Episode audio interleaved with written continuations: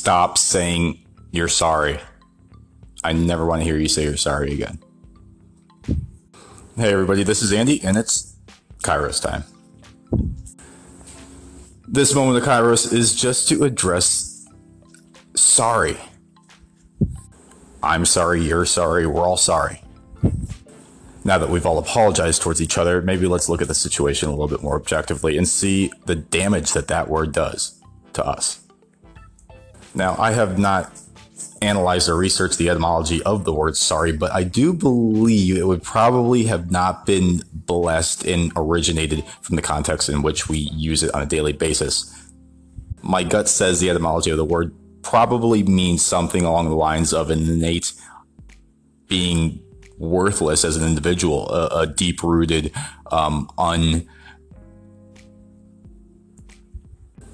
unidentified reason for being or feeling of lesser value in a big life picture perspective, not in the micro moments of our little infractions of stepping on each other's toes here and there throughout the day. How it was ever brought to that standpoint, which we brush up against each other in our daily interactions, from this perspective seems a little nefarious. The reason I'm bringing this up is because I have a good friend that is actually going to be staying with me for a couple of days. And he said he would be here an hour or so ago, maybe two hours ago. And I told him um, when he was telling me the time that he was going to be here, that I was going to be here all day, so don't worry about it.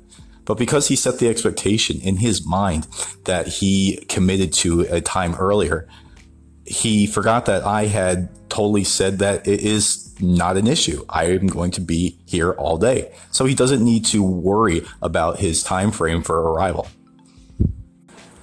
I just got a text from him saying, "I'm sorry, I haven't left yet. I will let you know as soon as possible." And in that moment of saying he's sorry, he adds to his own personal stack piles of sorry, sorry, sorry, which which for him adds up to his sum of insecure parts, just like the sum of our sorries throughout our life. When we say it, sum up. At an unconscious level, but it can't be denied, a uh, level of inferiority or worthlessness